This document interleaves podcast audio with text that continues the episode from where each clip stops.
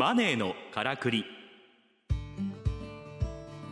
この番組はオーディオブックドット JP とラジオ日経の制作でお送りします。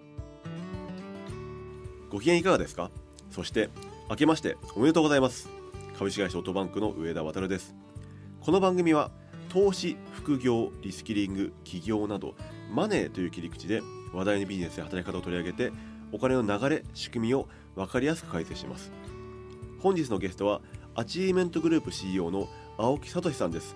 よろしくお願いします。はい、よろしくお願いします。新年明けましておめでとうございます。青木仁志さんはアチーブメント株式会社代表取締役会長兼社長。アチーブメントグループ CEO 若くしてプロセールスの分野で成功を収めトップセールスやトップマネージャーとして多くの賞を獲得しました。その後32歳でアチューメント株式会社を設立し延べ48万人以上の人材育成と7000人以上の中小企業経営者の教育に従事されてきました。青木さんの著書としては40万部突破の一生折れない自信のつけ方シリーズや実際リーダーに求められる人を動かす力など人材育成に関する本を多数出版されていらっしゃいます。僕自身も青木先生のあの、ははいい講座を受講したりしてね、はい、いろいろと学ばせていただいてますけれども、はい、今日はあの本当に、はいいつもとは違ってマネーっていうねはい。でお話しすごい楽しみにしてまいいりました、いですね。はい。うん、この番組はですねマネーをテーマとした番組ということもあってですね公認会計士の千石実さんとの協調人生を変えるお金の話を取り上げてお話を伺っていこうと思います、お知らせの後本日のテーマについてお話を伺ってまいります。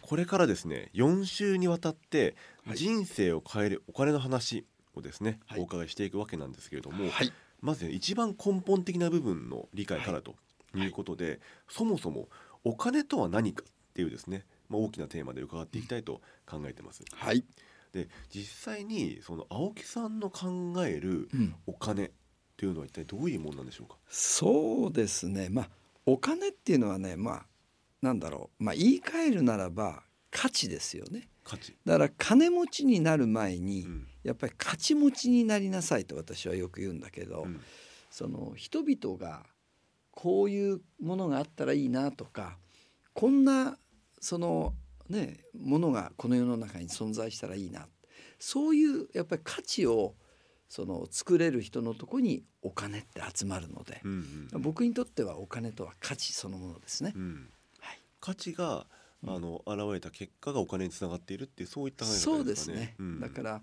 なんていうのかなそのお金を追う人っているんだけど僕は、まあ、自分の人生で一番大事なのはやっぱり価値をうん。追求していくことじゃないかなっていうふうに思ってます。うんうんうん。はいその価値っていうのはやっぱりその価値があるものとか人っていうものが、まあ人のために大きくこう貢献するものである、まあそれこそが価値の源泉であるっていう。うん。まさにあの上田さんが今やってるオートバンクのビジネスもね例えば目の不自由な人があ本を耳で、まあ、聞けるんだけど読めると同じですよね。うん。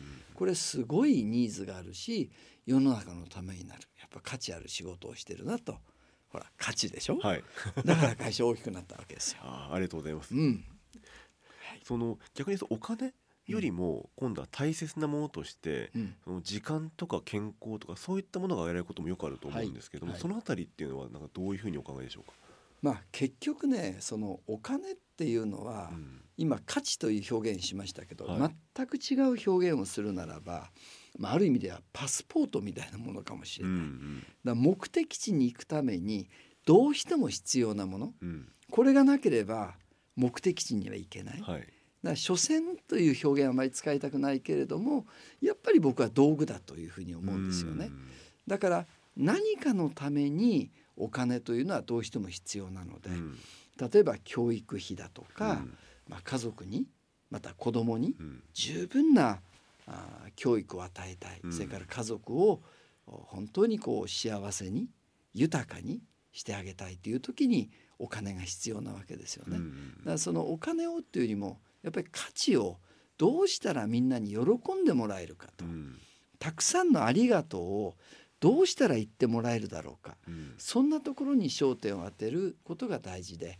だからまあ僕はやっぱりそのパーパス目的は健康とかあ互いに、まあ、大切にし合う、まあ良い人間関係だとかあとはやっぱり職業において多くの人から「ありがとう」と言ってもらえることとかそういうこう大切なことっていうのはそういうことでそのためにお金は必要。さっき言ったように教育を受けるにもお金が必要だしやっぱり健康であり続けるためにもまあお金がなければうん健康というものは良い水も飲めないし良い空気も吸えないし、うんうんまあ、いろんな意味で良い食品もやはりお金がかかりますよね。そうですね。うん、だから道具ですねお金はね、ある意味では。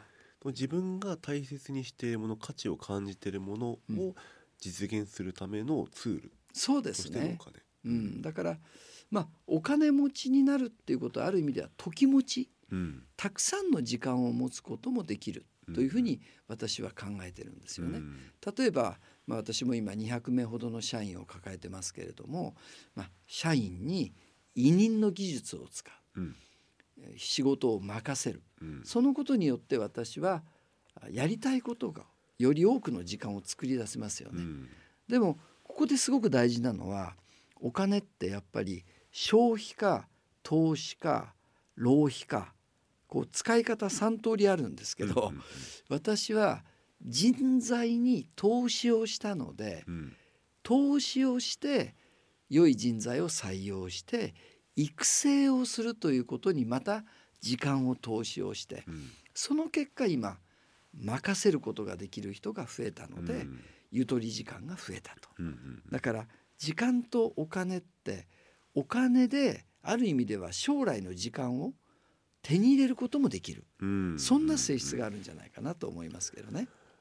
なるほどですね、まあ、実際その時間がなければ、うん。その自分がやりたいことだったり成し遂げたい目的も達成できないわけなので、そう。まあ、そのためにはお金が必要である。必要だね。うん。そしてまあ老後のことを考えて、やはりちゃんと蓄えをしないとそのお金のためにしたくないことでもしなければならない人生が待ってるわけですよね。うん。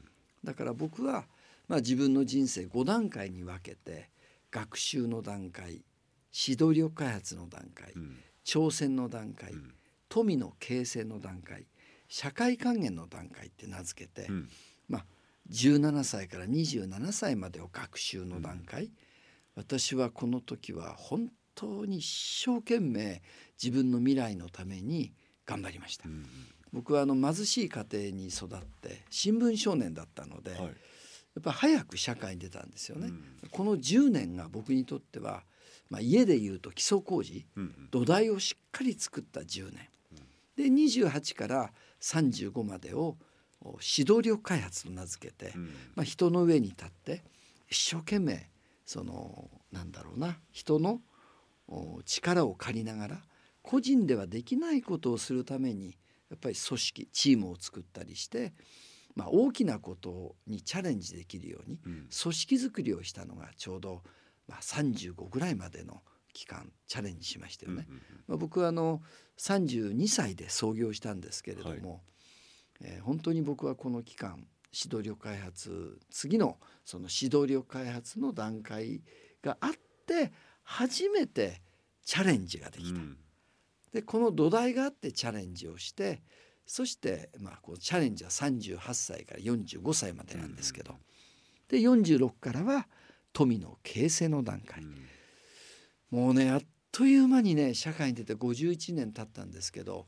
今ねあの私はね声は若いかもしれませんけどもうね68歳なんですよね。全然見えないですけど。見えないでしょ、うん、でもねなんだろう。計画通りに生きて実は資本金500万社員5名でスタートした会社ですけど一応まああ100億のうん企業価値になった。素晴らしいですだからまあそういう意味ではねなんだろう、うん、しっかりと計画を立てて富を築き上げることは可能だと思うんいます。うんで61歳以降は社会還元ということで、まあ、今僕は3つの大学大学院のうん。一応客員教授をしたり、はい。それから東京商工会議所の議員になったりして、まあ、社会への今度は恩返しということで、いろいろこの社会活動を今している。うん。ですからこの時にもし組織がなかったり、えー蓄えがなければ、うん。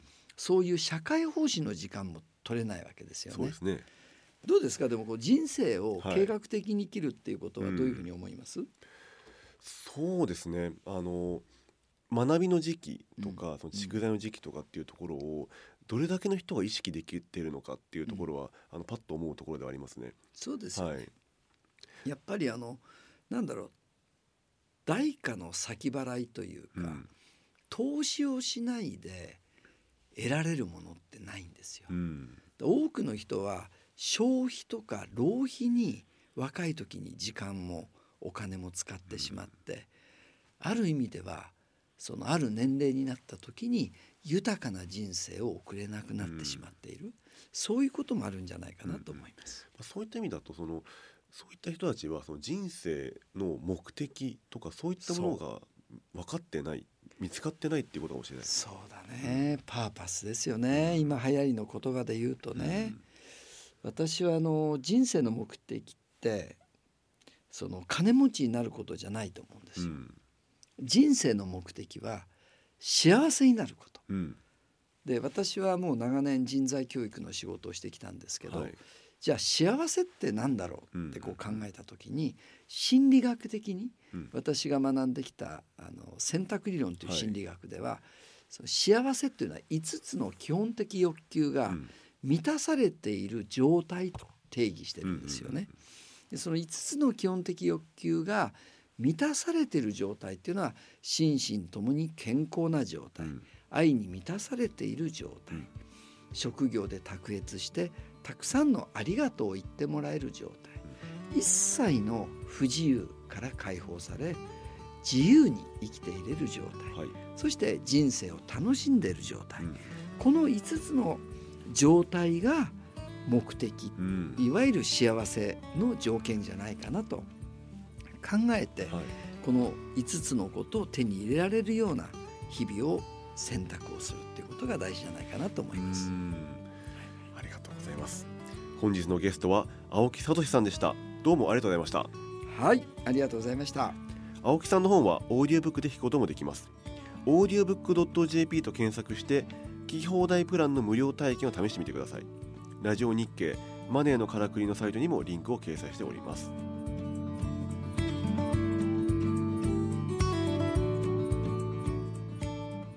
マネーのからくりオーディオブックドット .jp とラジオ日経の制作でお送りしました。番組はポッドキャストによるアーカイブ配信を行っております。詳しくはラジオ日経のサイトをご覧ください。ラジオ日経マネーのからくりで検索するとトップに表示されます。